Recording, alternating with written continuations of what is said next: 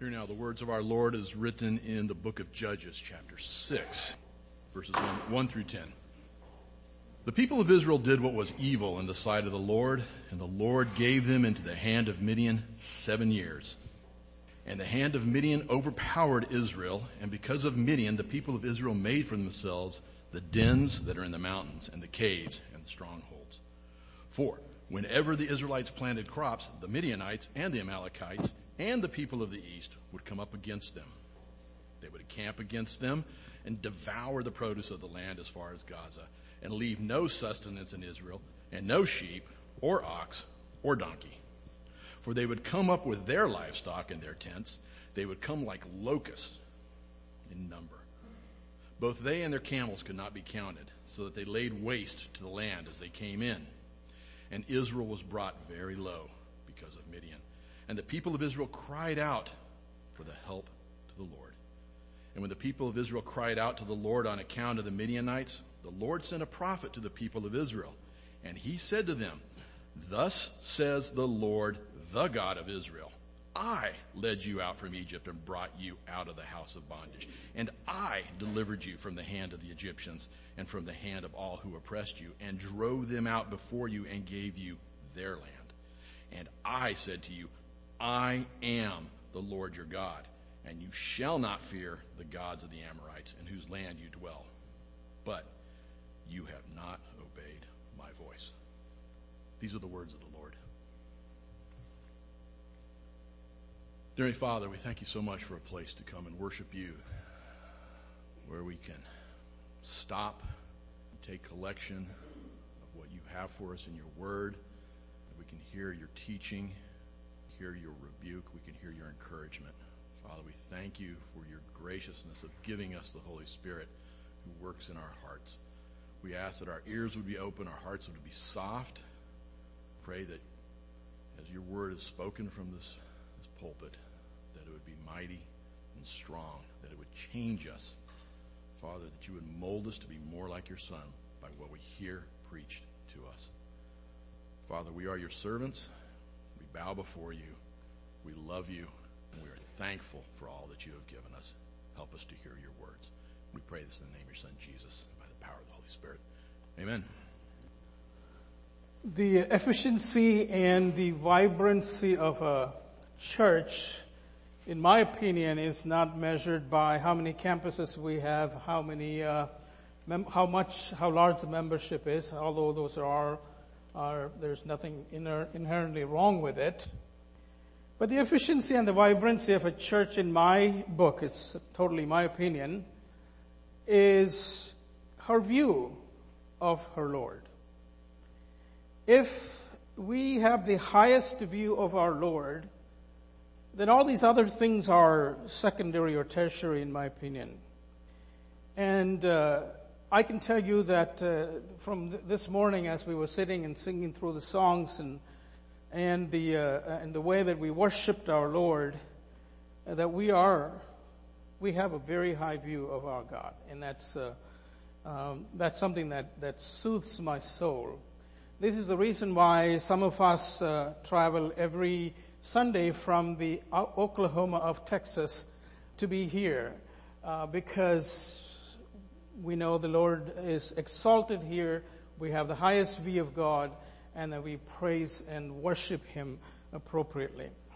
Of course, uh, fast taking the taking the beats of And Can It Be uh, one third helps in the, in the, vibrancy part as well, but but nonetheless, nonetheless, we we are excited to be here. Again, I look forward to this opportunity that God has given us to stand up here. Uh, to be his messenger. This is his word, not mine and th- to be his messenger. And uh, as weak as I am, I ask that you all are in prayer so that so that the Lord would speak to us, uh, and that we won't hear human voices or or things that, that I've been praying about, thinking, and, and, and even the text, uh, the script that I put together, but it'll be the Lord's voice that you hear. Christianity Today published an article on June 8th. I still read Christianity Today every once in a while. Uh, June 8th, um, picking up on a Senate hearing where one of the liberal uh, senator who recently tried out his chance at, at presidency, um, applied the religious test to one of President Trump's uh, appointee. Um, I think it was the assistant director of budget, uh, who happens to be a born again ev- evangelical man, an alumnus of Wheaton College, and you all know about Wheaton College and what went on last year. Um, the article's main point, though, was the problems caused by a pluralistic America, America that we live in. The author stated like this, as the appointee stated during his hearing, I'm a Christian. I believe in a Christian set of principles based on my faith. Yet these distinctive beliefs, exclusiveness of Christianity, and any claim of exclusive salvation are increasingly viewed as offensive and problematic. In America's pluralistic landscape, even Christians are shifting away from that exclusive view of salvation and our Lord. According to Lifeway research survey conducted last year, gathered this information from the same article and a couple other sources. Only half of Americans agree that eternal salvation only comes through those who trust in Christ alone. Christ alone and faith alone is the uh, is the hallmark of evangelical Christians. And uh, earlier, another earlier research from Lifeway found that uh, Protestant pastors, 77%, are far more likely than their congregants, which is 48%, to oppose the idea that people are, can obtain eternal life through other faiths. In other words, 23% of the pastors don't believe that Christ only is the way, and they preach. So, um, I've been struggling with this, uh, this, this for a while. I don't want to think that we are in a post-Christian time in America, although many believe so. Uh, I, I, tell you the reason why. The, the, the remnant of people in the church, faithful ones, who pray and support and mission work that goes because of America and the churches, uh, is still uh, compelling to me to, to the point where I, I kind of refuse to believe that we are in, already in a post-Christian America. But if this trend of pastors and congregants thinking that a pluralistic belief is acceptable and normal, then I think uh, America will be in full vogue of the uh, post-Christian uh, scenario before you know it. Our text today is written at a time in Israel's history when their spiritual state as a nation, and that's a stretch to call them a nation at this point in history, uh, is much same as our times that we were just uh, thinking about. My goal t- today is to walk us through the narrative and isolate from it some timeless elements, uh, dreading the possibility of spiritualizing, but to stay within bounds of sound interpretation and take out spiritual principles rather than spiritualizing. It is my prayer that we can continue to hold and teach the highest view of our God to this generation and next. And we are it. There are not a lot of people around uh, like us who are left. It is also my prayer that in these few minutes that God will allow us to have a fresh look at the greatness of our Lord, and that will help us to continue to worship as we have been in the, from the morning that we got here. Let me put a little context to the, to the, uh, the portion that we just read.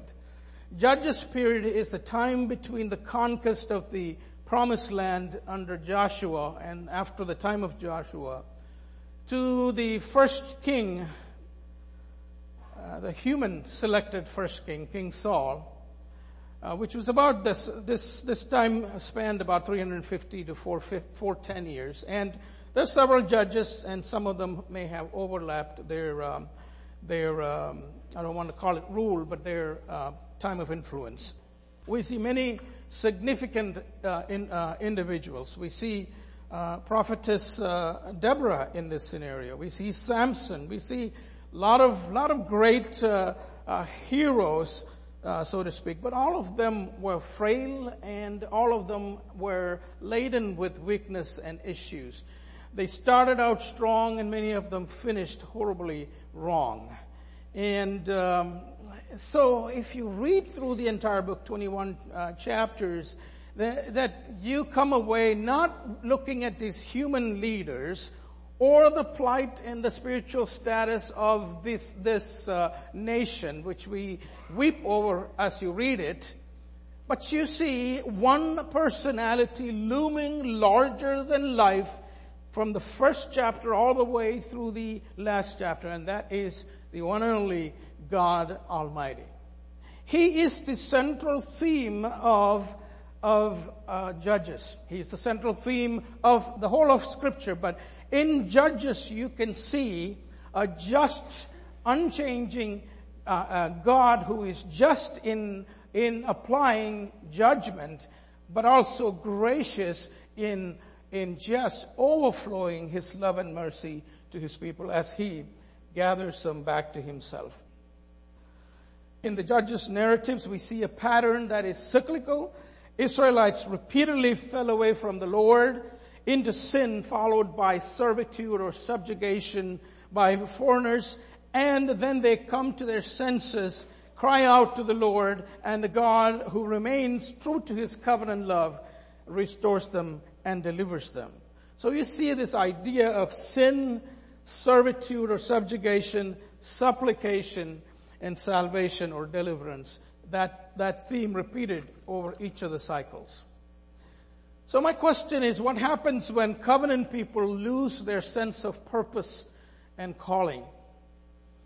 One thing that comes out through these texts are very, very, very powerful and in your face, and that is God remains true to His nature when it comes to His eternal attributes. He is unfailing in His love. He is unchanging when it comes to justice. He is incomprehensible the way he acts and deals with his people. And he continues to shower mercy and grace to people who desperately do not deserve it, but still continues to offer it for them. He is the grand subject of our talk this morning and what we have been going through. But I want to kind of highlight some of those um, verses that that clearly tells us the attributes, eternal attributes of our God. Especially as we jump right into the eternal attributes of God, it paints us a picture of a God who is way higher than any of our comprehension. And I'm comfortable with that. And I think we all need to be comfortable that. We don't need to know everything about Him. Malachi 3 6, where he says, For I, the Lord, do not change. Therefore you, O sons of Jacob, are not consumed. Did you notice that? The reason why they continue to exist is because of the immutability of God. I do not change, therefore you are not consumed. Given the chance that if we had a changing or a lesser God, then none of us would be standing up here and we, we, none of us will have the hope that carries us through. God continues, God does not withhold His judgment against sin. That's His nature. He's unchangeable. He's immutable. God continues to lovingly, relentlessly pursue them.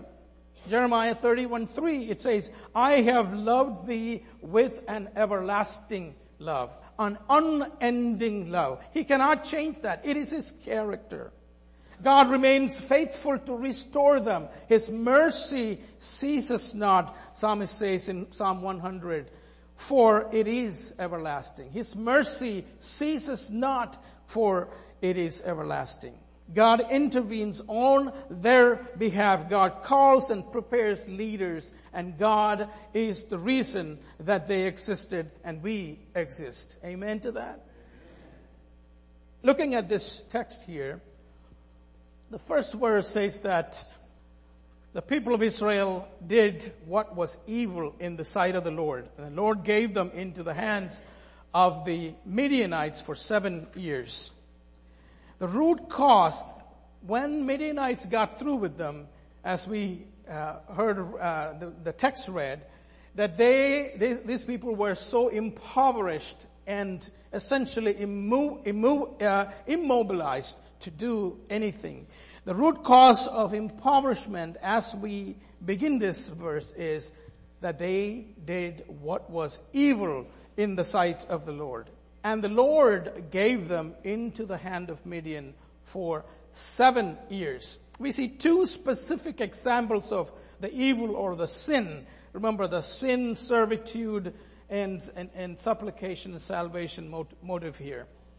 The two specific example of the evil or sin committed by Israelites during this time. Uh, one is partial obedience. We all know partial obedience is disobedience. There's no uh, way to sugarcoat it. If you don't obey completely, then uh, it is disobedience. But partial obedience is one of the of, of the reasons, and we can get that from um, looking at the covenant principles and also look at uh, Joshua and, and the passages leading to this. I'm going to read a lot of texts here. Just bear with me. Deuteronomy uh, chapter 20 verse 16 through 17. These are highlighting, just highlighting the covenant expectations of um, this uh, um, Israelites or the covenant people. Deuteronomy 20, 16 and 17 in the cities of these people that the Lord your God is giving you for an inheritance. You shall save alive nothing that breathes, but you shall devote them to complete destruction. The Hittites and the Amorites and the Canaanites and the Perizzites, the Hivites and the Jebusites, as the Lord your God has commanded. Coming over to Joshua chapter 23 verses 5 through 13. The Lord your God will push them back before you and drive them out of your sight, and you shall possess their land just as the Lord God promised you. Therefore, be very strong to keep and to do all that is written in the book of the law of Moses, turning aside from it neither to the right hand nor to the left, that you may not mix with these nations remaining among you, or make mention of the names of their gods or swear by them or serve them or bow down to them. But you shall, you shall cling to the Lord your God just as you have done to this day. For the Lord has driven out uh, from before you great and strong nations.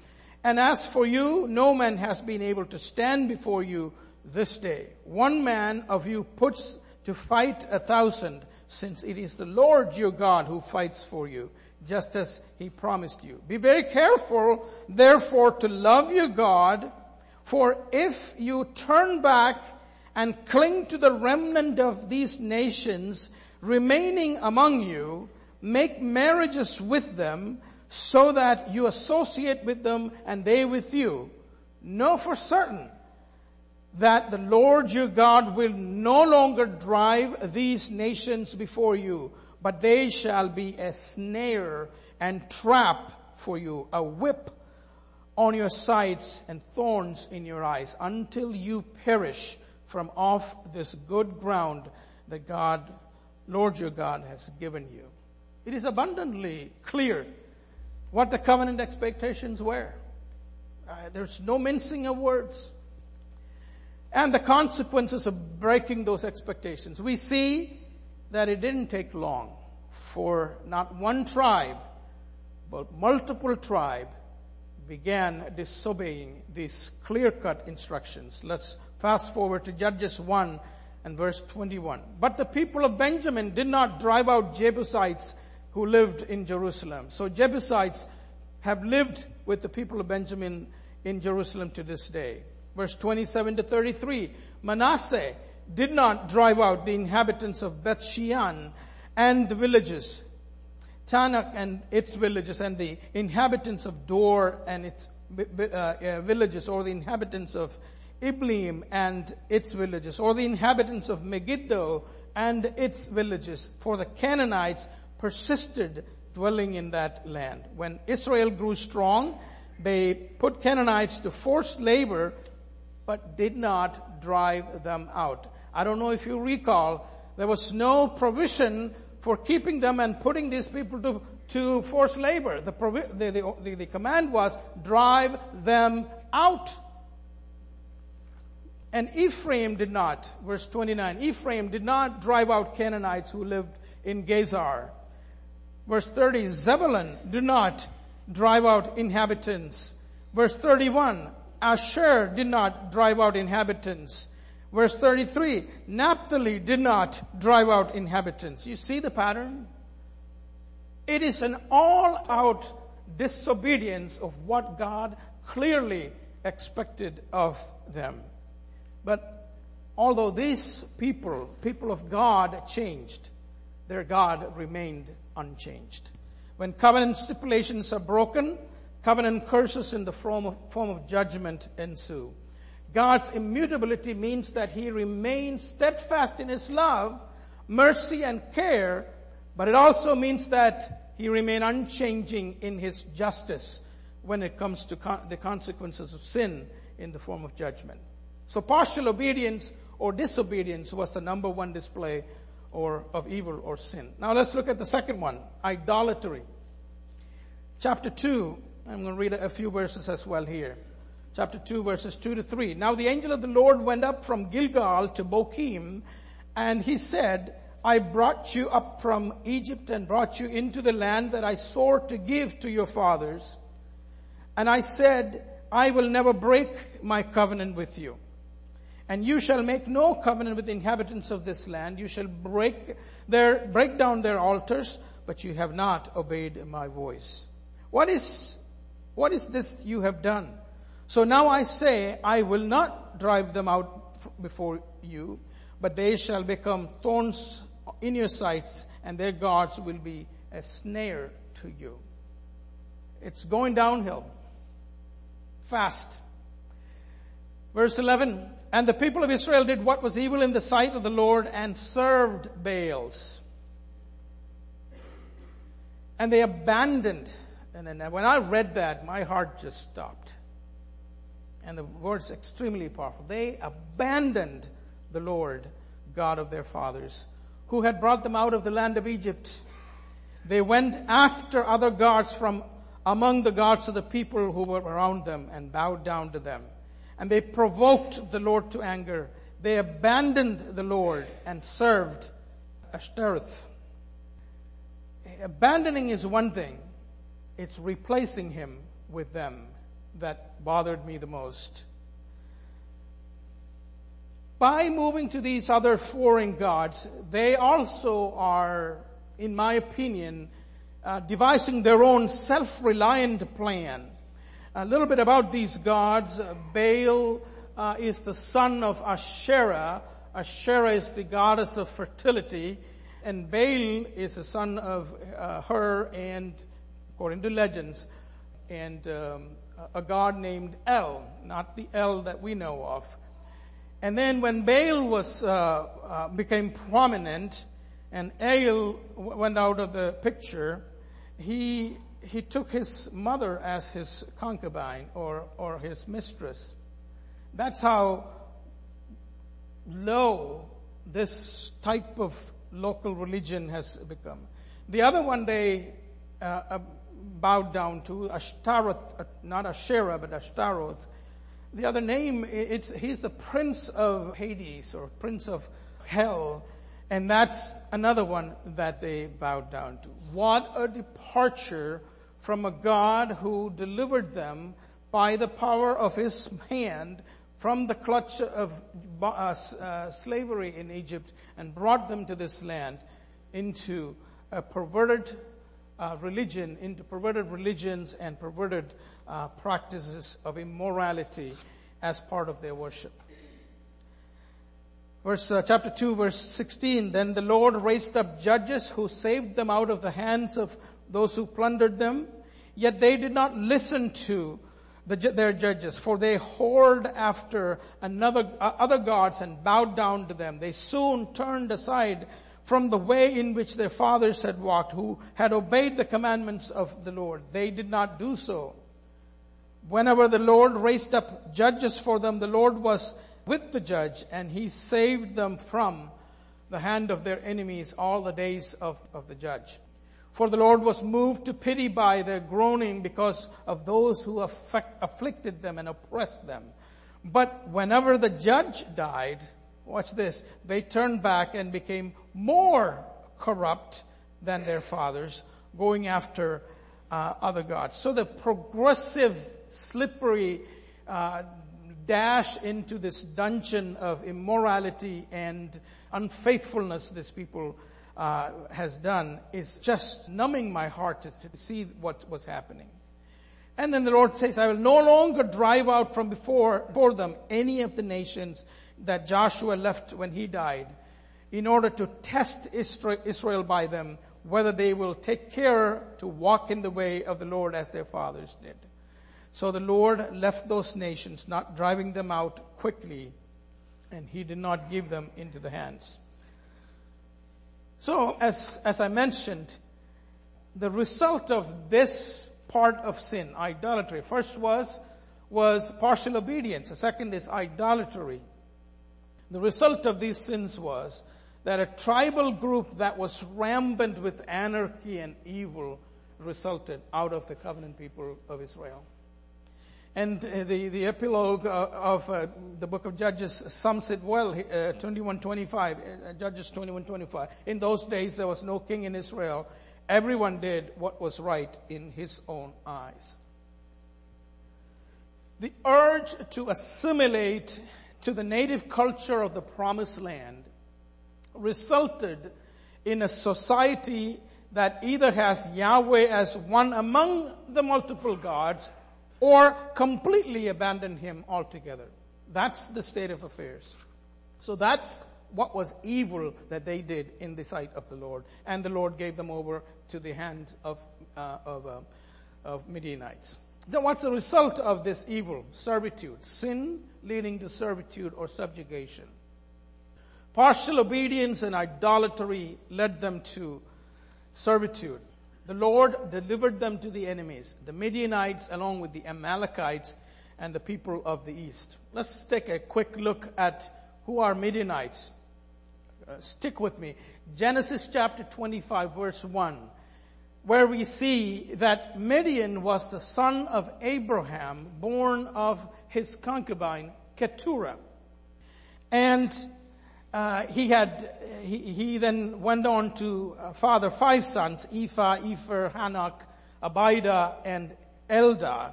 And they were supposed to be the progenitors of Midianites. Um, Genesis 24, 1 through 4, and 1 Chronicles 1, 30 to 33. That's where we, that's what we learn about the Midianites. Midianites were the product of a carnal rendezvous that the patriarch Abraham had with his concubine. That was Abraham's way of taking things into his own hands to have a, a, generation to, uh, for him to have a, a, generation. Instead of waiting on the promise of God, for uh, waiting for Isaac, uh, Abraham took matters into his hands. So here they are the product of Abraham's carnality. Far be it known that later down the years that these very people become the ensnaring, entrapping, uh, sucking the blood out of covenant people as we just heard read. What about the Amalekites? Amalek is the son of Esau's firstborn Eliphaz. Genesis chapter 36 and verse 12 and of the, again, a, a son of a concubine, Timna.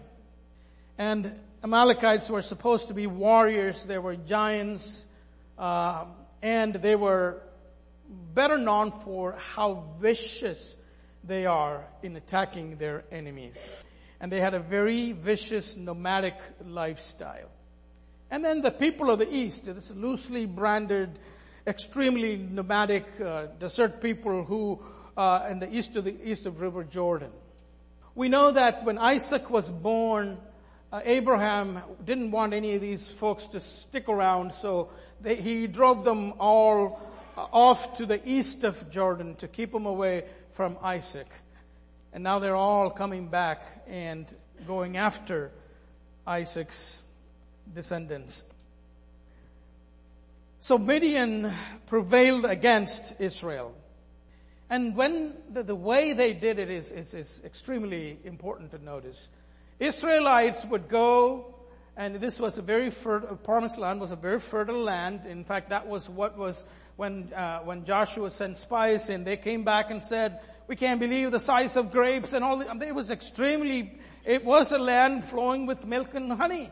And uh, so the, it was a farmland, so to speak, and and so so Israelites um, would come and farm, and they would have they would watch their crop grow, and then right when it's about to be harvested, you got Midianites and Amalekites and the people of the east just descending upon this land and plundering every single bit of uh, sustenance that was uh, uh, um, that, that Israel worked on, leaving them nothing, leaving them nothing at all. And um, this happened not just one time. It says that God gave them over to the Midianites seven years it's seven times happening. Or if you cultivate it twice a year, the latter year and the former, latter rains and the former rains, you all know some of that. If they cultivate it two times, then it's even worse. So all these stuff that tells us is that these folks, these enemies, they were not doing any military type of actions. They went after the very thing that kept these people alive, and that was the sustenance, their, their, their, their, their food. So what did, what did uh, Israelites do? The response to this oppression. They retreat to uh, uh, the mountains. And the hand of the Midian overpowered Israel. This is verse 2 of chapter 6. And because of Midian, people of Israel made for themselves. Here we go again, self-reliance. Made for themselves the dens that are in the mountains and the caves and the strongholds. What they missed in that self-reliant, self-preservation uh, retreat was that the long that they did not think about the long-term effect of living in dens without any sustenance. Any attempt at a human solution to sin problem is like the covering of fig leaves that Adam and, and Eve did, and they are at best fleeting or temporal. The covenant people of the one who, one who is almighty and one who is the creator of the universe had here a one-way ticket to death as they sat sequestered in the caves and strongholds that they made for themselves. And at the end of that process, they were impoverished, is the King James translation. And the original ver- verb used uh, says that they were brought very low. The impoverished, the translation, impoverishment is an uh, interpretive alternative in my opinion. The idea of that original word brought low is like a fruit tree when the branch is heavy with fruit kind of uh, comes down and, and, and, and, and, and hits the ground. That's the idea. In other words, they are no, this is a spatial displacement. They were up here, but they're now down here. Extremely vulnerable to attack, extremely vulnerable to be destroyed. They were brought very low. And I went over how they got there. They didn't have anything to eat. They kept on uh, farming, but they didn't have anything to eat. So the plan of the enemy was destroy the sustenance and destroy the land. And they couldn't care less. They are nomadic people. They will go, when, when they're done with this, they go to the next uh, group of people. And that's what was happening. Sin leading to servitude, which in this case could potentially wipe out the entire collection of the tribes of Israel, almost a genocide. Now they had nowhere to go, nowhere to turn, trapped, waiting for the last breath in these strongholds. But they had one last hope. And that last hope was to go down on their knees and to cry out, which they did. The eternal, unchanging, mighty Yahweh who will listen to the cries of his people. And the people cried out to the Lord, which is a, the response to the judgment, and which is the supplication part, sin, servitude, and supplication. So when they cried out, the Lord sent a prophet to the people of Israel. And he said to them, thus saith the Lord God of Israel, I led you up from Egypt. This is a quick overview of what he has done. I led you up from Egypt, brought you out of those, the house of slavery, and I delivered you from the hand of the Egyptians and from the hand of all who oppressed you and drove them out before you and gave you their land. And I said to you, I am the Lord your God. You shall not fear the gods of the Amorites in whose land you live, but you have not obeyed my voice. They cried out to the Lord and the Lord was near, standing right next to them.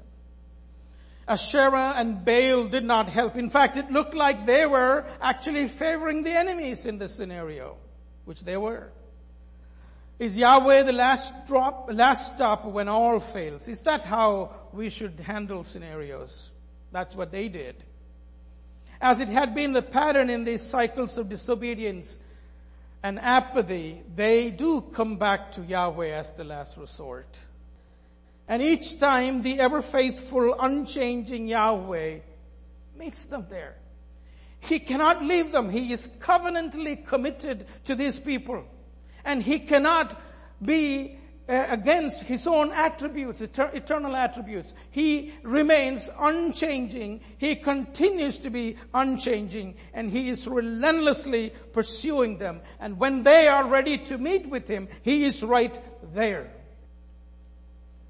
And each time the ever faithful, unchanging Yahweh meets them there, delivers them. His justice never alters. His grace never fades. His love never fails. This is what we see here as well. This is what, why we can count on Him as well. John 1 9 says it, sums it up really well. Watch this. If we confess our sins, watch this. He is faithful and just loving, but judging. He can't change. He is faithful and just to forgive us of our sins and to cleanse us from all our unrighteousness. Go ahead, go as far as you want until your heart's content. But when you make meet, when you're at the wit's end, when you're at the end, and your back is up against the wall, the only way you, only place you can go is to go down on your knees. And when you begin that process and your knees hit the ground, guess what? God is waiting there with open arms to tug you back in. That is the unfailing love of our God. Someone has said the closest that you can get to the throne of God is on your knees. Um, I've heard of a story of a of a, of a missionary uh, who went to a mission board to uh, get ready to go to a mission field, and um, the mission board uh, asked a strange question: uh, Why don't you lift your pants up uh, and stand before us, pants up above the knees? And he did. It was strange. He did, and um, they said, "No, not this year." Mm-mm. So he came back the next year and it went on and on forever. And uh, the last time when he came, they could see calloused knees. And they said, now you're ready to go. Now you're ready to go. Especially in mission field, and I've been in there, if you are not on your knees standing next to the open arms of our Lord, the enemy will just attack you relentlessly. Relentlessly. Now, when they cried out, when they cried out, the Lord's response was what? Took them back to His Word.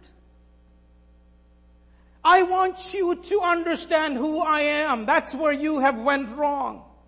I want you to understand I am the same God who brought you from out of the slavery of Egypt I'm the same God who parted the Red Sea. I am the same God who drove out the Amorites. I am the same God who gave you food to eat from falling from the skies. I am the same God. I don't change and I want you to trust in me. That's what he wanted. And to do that, unlike the other prophetic uh, uh, judge cycles where when they call out, a judge is dispatched immediately. Here he sends out a prophet. And what's the prophet's job? To preach. And to bring them back to the word. Guess what they were lacking? They were impoverished both physically and spiritually. If we are impoverished spiritually, we need to eat the word of God. That is our sustenance. He brings us back to understand Him, where He has explained Himself and, and, through the process of the progress of revelation, as you see, him, him looming large and large. And as you come to the, the end, end of the scenario, you see Jesus Christ as the fully revealed, the self-revealed uh, uh, person of the Trinity right there. When I think of pluralism and apathy that, that kills us and our, our young people, takes them away from, from churches, a lot of that is this doubt and disillusionment and, and not getting the full answers. I have this question and the Bible is not clearly giving the answer. And the pastor said, uh, just trust in the Lord. That wasn't enough. In other words, the pastor was saying that God is incomprehensible. I don't know about you. I am comfortable, dear ones. I'm very comfortable to the extent of my comprehensibility of God limited by the extent of His uh, self-revelation. I don't want to know anything more than what He has revealed. It's when I begin to do that, doubt and disillusionment, disillusionment sets in and I walk away from Him. He has provided everything about Him to the extent that we need to know. And one day, soon, very soon, He'll peel open our eyes in eternity where we will begin to see a lot more of Him. And I am of the opinion that even there you may not see and understand and fully comprehend everything about this incomprehensible God. Because if you do come to a point where you know everything about Him, you are as equal as Him and there is no need to worship Him. But we know in heaven we worship Him. So there is a level to which we will know, but we will continue to worship Him there. Some spiritual lessons and I'll close. Number one, sin comes with consequences, but our Lord is gracious, faithful, and steadfast in His loyal love. Maybe you think your sin is so inconsequential, it's not the major league sins. Uh, but at any time you want, you can overcome it boy, you have it wrong. My media choices when no one is watching. Oh, I, I, I can just flip it over. Um, just, yeah, turn off the computer. I read a news article just recently. Uh, state senator uh, in Rhode Island uh, was uh, giving some justification um, for certain support of certain bills, and he printed out um, a, a, web page and uh, gave it to uh, for the distribution of the entire house. The only problem was when you do a print screen, all the open tabs of what where you were also is alive. It was all porn sites. Oh, I can just flip the switch off and everything is done. No. Midianites were so weak, they were just coming and taking the food. They didn't have any arms. And, and, the fights before was, the, you know, there were uh, one group that came up with the iron uh, chariots and all those. They didn't have any of that stuff. They came with their camels. They came with oh, Israelites. So yeah, we can handle them. No, that's not the case. It will rob us of your spiritual sustenance and fellowship, leading to atrophy and decay. Midianites were descendants of Abraham's selfish and carnal desires. They were nomadic and poorly organized by Judges' time. On face value, they did not appear to be a credible th- threat, but the devastation caused by this weak enemy was almost genocidal. Spiritually speaking, unconfessed sins, sins that easily beset us, can rob us of our spiritual health and bring us low where we are vulnerable and we are impoverished. No matter what our self-reliant efforts of dealing with the enemies like the Israelites did, by building strongholds in, in, the mountain and caves in the mountains, human efforts will prove to be ineffective every single time against the devastating effects of sin on us. The most effective way to deal with our impoverishment is by falling on our feet. And you will find no surprise that he will sta- he, our Lord standing there. He will implore us to get back to his word, which will surely show a God who is greater than all our sins and failure, who remains unchanging and unfaithful to forgive us of our sins and restore us. His solution is to take us back to think on His attributes, to see Him as the highest, in the highest form as possible. His faithfulness, His past dealings with us, to remind us of our, our, our repeated failures so that we no longer rely on ourselves, but we cling to Him. And here's where I want to do. How God has dealt with the covenant people of old is a pretty good indicator of how he will deal with the new covenant people. I know the operating principle of the dispensations have changed and the progress of revelation, eh, all, given all of that, it's not killing people and things of that nature. But in the gist of it, what he has done for the people of uh, Old Covenant is what he will do for us, especially in his unchangeable, immutable, eternal attributes as we bow down our heads to pray, sorry for going over a little bit. Um, I don't know where you are at. As I was studying, uh, God brought to me so many areas that I needed improvement and where I thought I'm, I have the spiritual savvy to take care of it.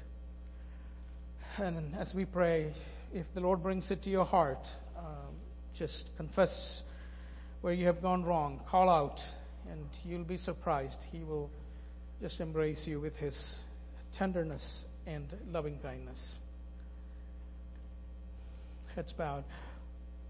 Father God, we thank you and praise you for your word. We thank you that it is the place where we find you. It is the place where we find ourselves so far where we are right and where we are wrong. It is the place where we need to be for our sustenance. Lord, you are wonderful. You are great. You are amazing. You know where we are, go- where we have gone wrong. Thank you for the church like this, Lord. We thank you for the, the leaders and the individuals. We pray, Father, that we can remain true to you, that we can remain teaching this view of God that's higher than anything else, and that, that we don't repeat, that we learn from history, that we don't repeat the failures of the old we do come at our camp that's coming up and the men and women who are leading it and the 60 some kids that are going to be attending it. We pray, Father, that you would touch the hearts of some of those kids. Pray that you would enable our leaders talk to them. Lord, we pray that you would revive us as you have done in the case of some of us in, the, in this church recently. We thank you and praise you for you are an unchanging God. You're the rock of Gibraltar. You, you, are the, you are the unchanging one. We can come to you. We thank you so much for this time. In Christ's name we pray.